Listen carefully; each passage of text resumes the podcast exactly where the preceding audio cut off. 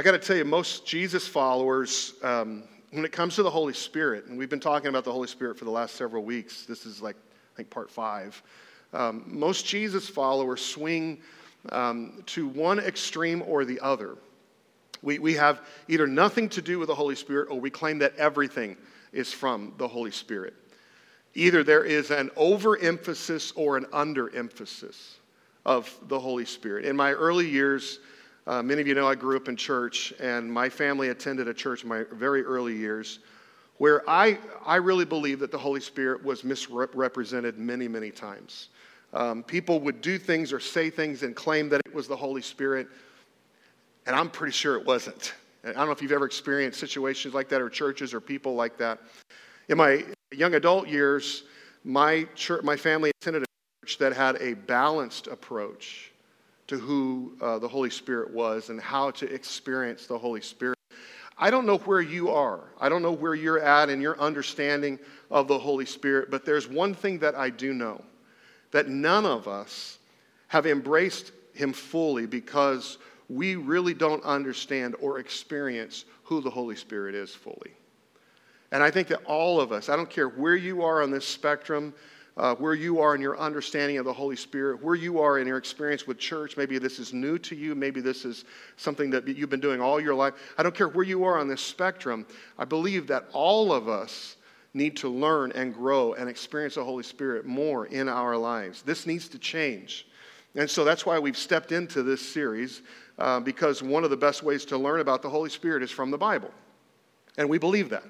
And so we have been digging into what Jesus has said. We're going to take a look at the life of Paul today and uh, just learn a lot about the Holy Spirit. I want to ask you a question though. Did you know that the word Holy Spirit, or Spirit rather, is found over 800 times in Scripture? And that, to me, that, that's amazing. In fact, you don't even have to go very far in Scripture to find the word Spirit or the person of the Holy Spirit. I mean, we go to just the book of Genesis, chapter 1, verse 2. And I bet you know this verse. Let's, let's read it out loud together. Come on, read it with me. In the beginning, God created, I don't hear you, the heavens and the earth. The earth was formless and empty, and the Spirit of God was hovering over the surface of the waters. So, throughout the Old Testament, the Spirit of God works. And what's interesting is the Spirit of God works very uniquely. The Spirit of God would come upon a person, a leader, a king, a warrior, would come upon a person, and then the Spirit of God would go away. It's, it was like an anointing that was temporary. We're told that the Spirit of God came upon Samson and he would grow strong. Um, we're told in scriptures that the Spirit of God came upon Saul, um, the, that the Spirit of God came upon David in this way. But when Jesus came along in the New Testament, Jesus changed things. In fact, this is a passage that we've been looking at now for several weeks, and I want you to catch this. Jesus said, I will ask the Father, and he will give you another advocate who will never, look at this, leave you. Then he says, He is the Holy Spirit who leads into all truth. Jesus is saying to us that the Holy Spirit, whom He is giving us, will never leave us. He's always going to be with us. And then Jesus says that the Holy Spirit is coming for a purpose. He's coming to lead us, that He will always be leading. In fact, Jesus says in John 16, a little bit later, that when the Spirit of truth comes, He will, what's that word? Guide you into all truth. So in this series, we've really had this desire to see, to, for us to see and, and become aware, and then to d- discover and experience the leading of the Holy Spirit in our lives. Recently, I heard a true story about these two guys that had stolen a car. And maybe you've heard this story too. The high speed chase the, the police were in hot pursuit, and the, the high speed chase came to a stop when the thieves crashed the car into a concrete utility pole while attempting to make a turn. And after the thieves were treated by paramedics and then arrested, obviously, police discovered that in stealing the car, the thieves removed the steering wheel because it had a club lock mechanism on it. So they were trying to steer the car in a high speed chase with pliers. Think about that for a minute. up to 90, 100 miles an hour steering a car with a pair of pliers. Now, how many of you know that it's hard to steer a car with pliers at high speed? How many of you agree with me on that one, huh? I mean, some of us have a hard time steering a car with a steering wheel on it, let alone with a pair of pliers. You know, it, it, it's amazing. It, it's, it's hard to steer a car at any speed. But man, with pliers, it's kind of a metaphor of life. I mean, I mean, think about it. When I'm, I'm traveling at such high speeds in my life, and so are you, we're, we're traveling at such high speeds, and we try to steer our own life. The problem is, we don't have a steering wheel. We're, we're using pliers or some other form to try to direct and steer our life. Maybe we need to chuck the pliers, throw those away, quit trying to steer our own life, and maybe we should allow the Holy Spirit to direct our life maybe we wouldn't crash as often. Just a thought. The Apostle Paul says this to us. Look what he says, Galatians 5. Let us follow the Spirit's leading in every part of our lives. Come on, read it with me again. Let us follow the Spirit's leading in every part of our lives. Every part, the question that is begging to be asked at this point is what would my life look like if I followed the Holy Spirit's leading in every part of my life? What would your life look like if you were following the Holy Spirit in every part of your life? I know exactly what your life or what my life would look like if we were doing that. If, if I followed the Holy Spirit in every part of my life, my life would look a lot more like Jesus. And so would yours. It's because Jesus followed the Holy Spirit's leading. And sometimes we miss this because we, we think of Jesus as being God's son. And we forget that the Apostle Paul told us in Philippians 2 that when Jesus came and took on human form, when he came to earth, he set aside uh, his godness to become a man. And so, in that becoming a man, he is leaning on the leading of the Holy Spirit. He is needing that in his life. And so we see that throughout the New Testament, especially the Gospels. Take a look at it. Um, it says one day in Mark 1, one day Jesus came from Nazareth in Galilee, and John baptized him in the Jordan River. And we all know that. We've probably heard that story. Jesus was baptized by John, and then we read this. Then Jesus, full of the Holy Spirit, returned from the Jordan River. He was led by the Spirit into the wilderness. Don't miss that. Sometimes we read right past that, and you know we jump to? We jump to the temptations of Jesus. We jump to that desert experience where he and Satan, they had it out. Satan is like, you know, turn these stones into bread. And, and Jesus is like, no, and I'm not going to do that. And all these things. We jump right to that and we, we miss this little phrase that says that Jesus was led by the Spirit. Hmm. So, what exactly does it look like to be led by the Spirit? I don't know if you ever thought about that. How, how does the Holy Spirit lead? I mean, right now, some of us, we don't know what to do.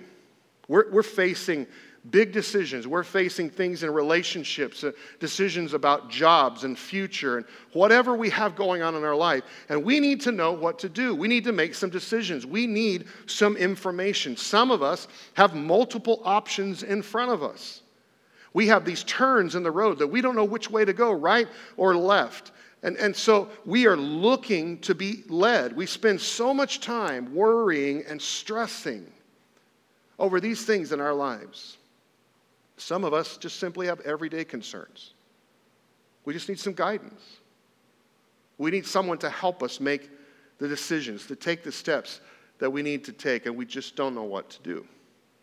So I think it's really key that we would talk about how the Holy Spirit leads us so that we can be aware of that and be sensitive to that so that we can follow. So I want you to get this down in your outline. First off, the Holy Spirit leads us by using the Bible. Hopefully, you're going to use the outline as we walk through it today just to get it down, and some scriptures are on there as well. But just when you write it down, it helps you to remember. So the, so the Holy Spirit leads by using the Bible. I don't know if you ever thought about it, the, the primary media that the Holy Spirit uses to speak into our lives is the Bible, is Scripture. Jesus says, He is the Holy Spirit who leads us into all truth. Circle that word truth on your outline. That's something that we talked about last week. We'd love for you to go to our podcast and kind of catch up if you missed last week. But we talked about that this word truth points to the Bible, that the Spirit and Scripture always work together. The Holy Spirit will never tell you to do something inconsistent with the Bible. The Holy Spirit will never reveal anything contrary to Scripture. The Holy Spirit always shares what's in line with what God has already said to us. In fact, the Holy Spirit's work always centers around the Bible.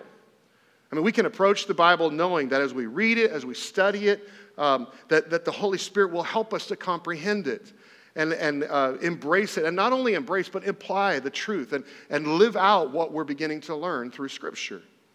Jesus says the Holy Spirit will teach you everything and will remind you of everything I have told you. Now, here's this is where it gets a little bit Bible nerdy, so hang with me, all right? Because we're going to kind of geek out a little bit here in this scripture. I think, think this is amazing. Um, most of us know that the Bible is called the Word of God. So turn the person next to you and just say, the Word of God, okay? We know it's the Word of God, right? What's interesting about this word, word, this term, word that's used, is that in, uh, if you don't know, the New Testament was originally written in Greek and then later translated so that we could have it in English. And in the original Greek, the term word is actually two different words um, logos and rhema. Logos is a very generic term, very general term. It refers to God's word to everyone. Basically, that's Everything from Genesis to Revelation, cover to cover. The Ten Commandments, Jesus' Sermon on the Mount, um, you know, the, the shepherd's psalm in Psalm 23, any of these passages that are big, you know, name passages that you know, that I know, all of this stuff, it's God's generic, general word to everybody. You know, the Apostle Paul, look what he says in 2 Timothy 3. He says, every part of Scripture is God breathed. Notice that. Every part is God breathed and useful one way or another, showing us truth, exposing our rebellion, correcting our mistakes, training us to live God's way. Notice this last part. Through the word, we are put together and shaped for the tasks God has for us. I love it out of the message paraphrase. So the Bible is the clearest way that the Holy Spirit communicates to us. So don't miss that. And, and its foundation is, this is rather the foundation for the second type of word, this, this general, generic speaking that God does through His word, is the foundation for this second way that the Holy Spirit speaks to us, and it's through Rhema. Rhema is a specific term, uh, it refers to God's word to me. So we have God's word to everybody through Logos, but then we have Rhema, which is God's word to me, God's word to you. It's when God is communicating not only through his written word, but he's taking that written word, the Holy Spirit taking that written word, and he's personally speaking to you, directly speaking to you.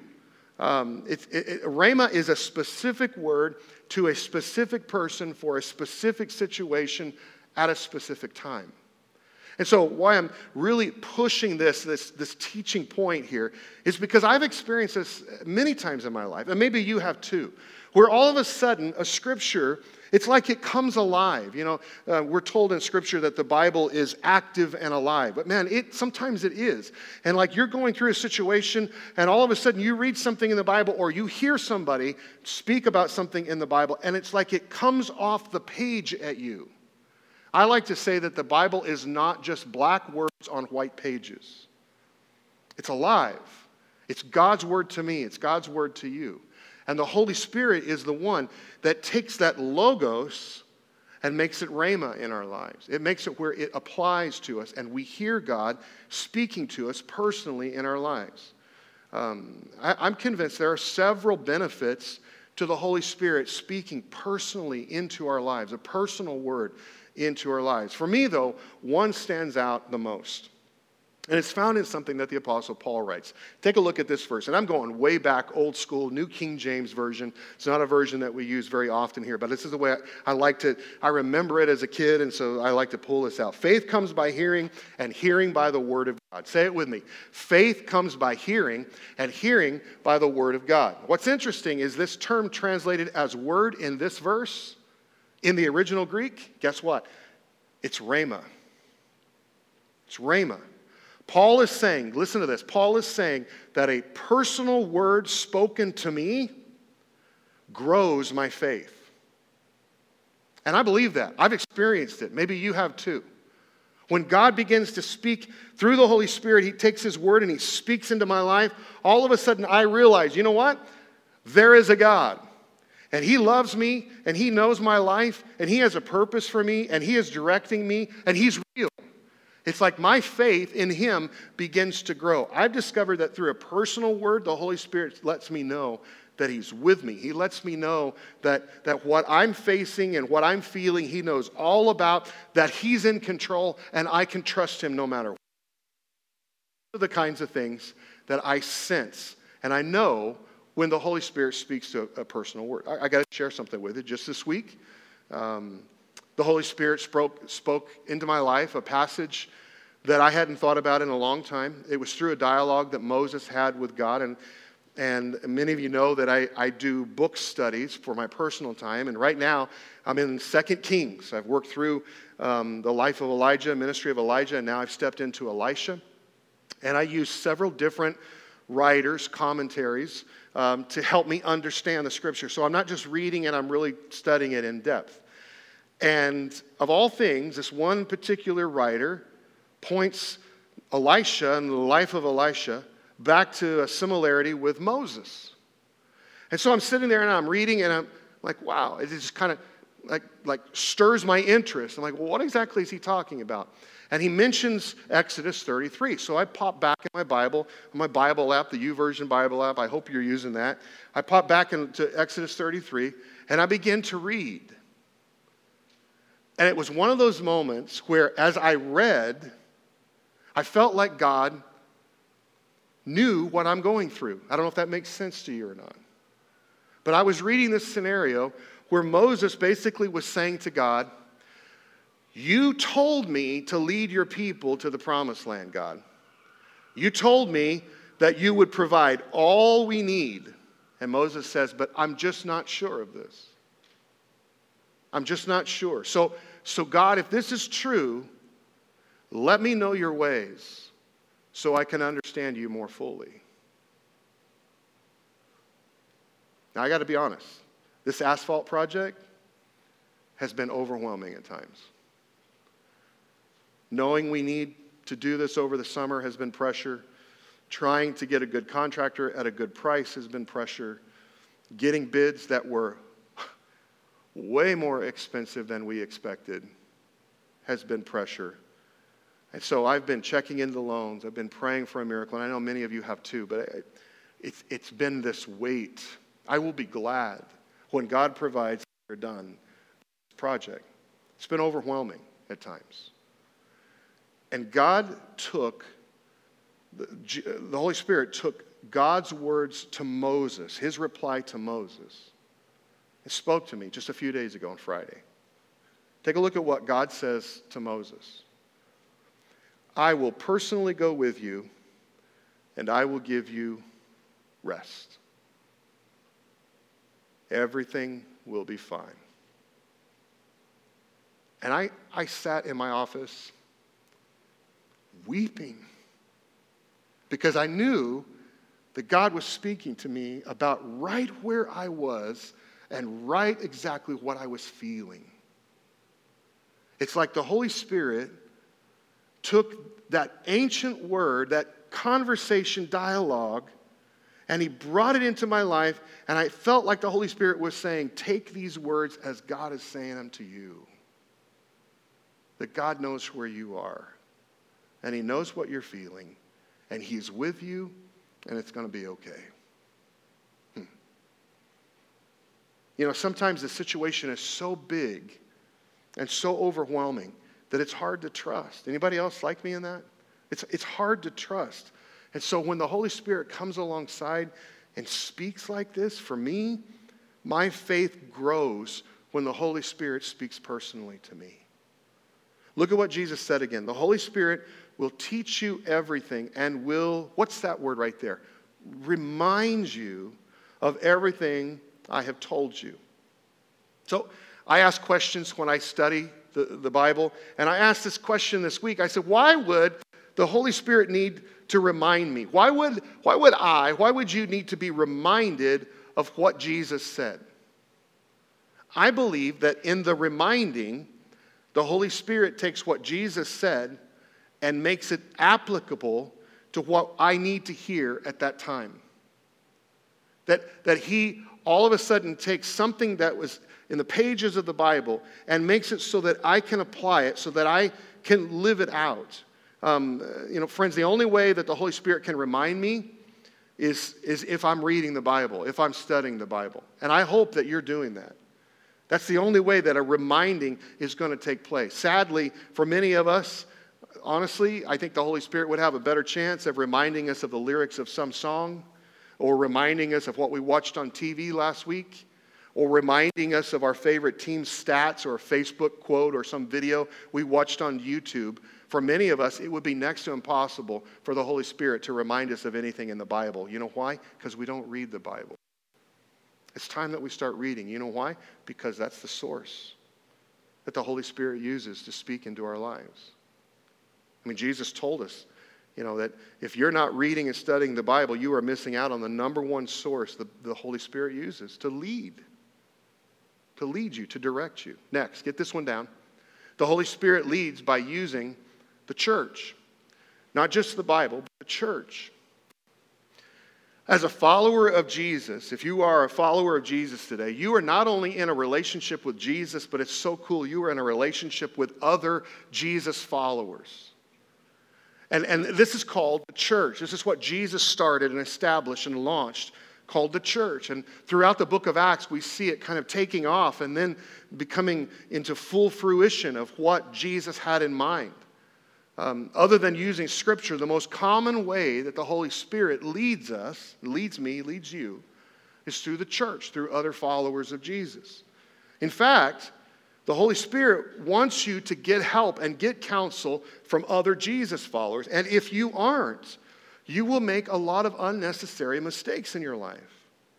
The best thing that you can do is have other Jesus followers in your life that you can go to and say, Hey, I'm thinking about this. I may be doing this. I've got these decisions to make. I, am thinking about this in a relationship or in my job or whatever. Can you pray with me? Can you be honest with me? Can you give me feedback on this? We need people like that in our lives that we know follow Jesus and we know love us so that we can trust them and they can speak into our lives and help us. And the Holy Spirit wants to have that be a part of your life. I think that's what the church is all about. The biggest reason people mess up their lives is because they try to live without accountability. They try to live without support and advice and counsel of other people. And maybe you experience that. I know that there are times that I have experienced that before. All of us need to be open to the counsel of other Jesus followers. Take a look at this, this guy named Saul, who, if you don't know, it's, um, it's Paul. Um, later on, his, his name kind of changes. God does some things in his life. We're going to see that in just a minute. But take a look at what Saul experienced in Acts chapter 9. Saul was uttering threats with every breath and was eager to kill the Lord's followers. So he went to the high priest and requested letters addressed to the synagogues in Damascus, asking for their cooperation in the arrest of any followers of the way that he found there. As he was approaching Damascus on this mission, a light from heaven suddenly shone around him. He fell to the ground. He heard a voice saying to him, Saul, Saul, why are you persecuting me? Who are you, Lord? Saul asked. And the voice said, I am Jesus, the one you are persecuting. Now get up and go into the city, and you will be told what you must do. So Saul picked up himself off the ground, but when he opened his eyes, he was blind. So his companions led him by the hand to Damascus. He remained there blind for three days and did not eat or drink. Can you imagine being in that situation where your vision has been taken from you? Now there was a believer in Damascus named Ananias. And the Lord spoke to him in a vision and said, Go to Straight Street to the house of Judas. When you get there, ask for a, na- a man named Saul. He is praying to me right now. I have shown him in a vision, uh, a, a vision of a man named Ananias coming in and laying hands on him so he can see again. Saul is my chosen instrument to take my message to the Gentiles, to kings, and to the people of Israel. So Ananias went and found Saul. He laid his hands on him and he said, Brother Saul, the Lord Jesus, who appeared to you on the road, has sent me so that you may regain your sight. But he didn't stop there. And be filled with the Holy Spirit. Wow. And it says, instantly, something like scales fell from Saul's eyes, and he regained his sight. Afterward, he ate some food and regained his strength. And it, right here it says, Saul stayed with the believers in Damascus. What I want you to see here, beyond the big narrative story of Saul's life, aka Paul, is that he was receiving leading from the Holy Spirit through another believer. Don't miss this. This was a turning point in Saul's life, spiritually speaking, not just spiritually, in all ways. It was a turning point, a major defining moment in his life. And what did God use? What did the Holy Spirit use? He used another Jesus follower to come in, to bring counsel, to bring encouragement, to bring healing and wholeness and to point the way. Wow. And then he ends up, Saul ends up staying with other believers. In fact, if you went on to read the story, and I encourage you to do that in Acts 9, you go on to read the story, it says that he began to preach about Jesus being the Son of God from that point on. That he was so encouraged by this situation that it literally turned him from being a one who opposes Jesus followers to one who helps and encourages and builds them up and wants to see more people follow Jesus. Wow. In Acts 13, we read something else about this guy. Among the prophets and teachers of the church at Antioch, don't miss that, the church at Antioch, don't miss that, says among these people were Barnabas, Simeon, Lucius, Manaen, and Saul. Wow. Now he's not just uh, a new believer. Now he's one of the prophets and teachers, church leaders. And it says, one day as these men were worshiping the Lord and fasting, the Holy Spirit said, Wait, wait, wait, wait, what? The, the Holy Spirit said, the Holy Spirit was speaking. Who is he speaking to? The church leaders, this group. He said, Appoint Barnabas and Saul for the special work to which I have called them. After more prayer, the men laid their hands on them and sent them on their way. So Barnabas and Saul were sent out by the Holy Spirit. You see the connection there? That, that the Holy Spirit is using the church in the life of this man, Saul. He's changing his life, he's changing his direction, he's leading his life. Through the church, the Holy Spirit told Saul and Barnabas what they were supposed to do, where they were supposed to go. Lastly, get this one down. The Holy Spirit leads by using circumstances. So, not only the Bible, not only the church, he uses circumstances. We see evidence of this again in the same guy's life Paul, aka Saul. Paul recognizes an open door, he recognizes a closed door. I mean, look at what he, he writes in 1 Corinthians 16. He says, I will be staying here at Ephesus. There is a wide open door for a great work here. So he recognizes that there is an open door. So he stays there, which he took to be the Holy Spirit's leading in his life, that he was supposed to stay. But this one is a little tricky, and I want you to be careful of this because a lot of the times um, we have a tendency to think that circumstances are the thing that leads us the most. And it's not. Be very careful. Of, I just heard a story, a real funny story this week. Uh, I was listening to a, a pastor on a podcast, and he said that this that this young man came to him and he said, Pastor, I just wanted to tell you, thank you for praying with me over the last couple of weeks because I've been praying about dating this particular girl and I feel like the Lord spoke to me about dating this girl. And he goes, Oh, wow, okay. So how did it happen? He says, Well, you know, her name is Lauren. You know, you've been praying. Her name is Lauren. And, yeah.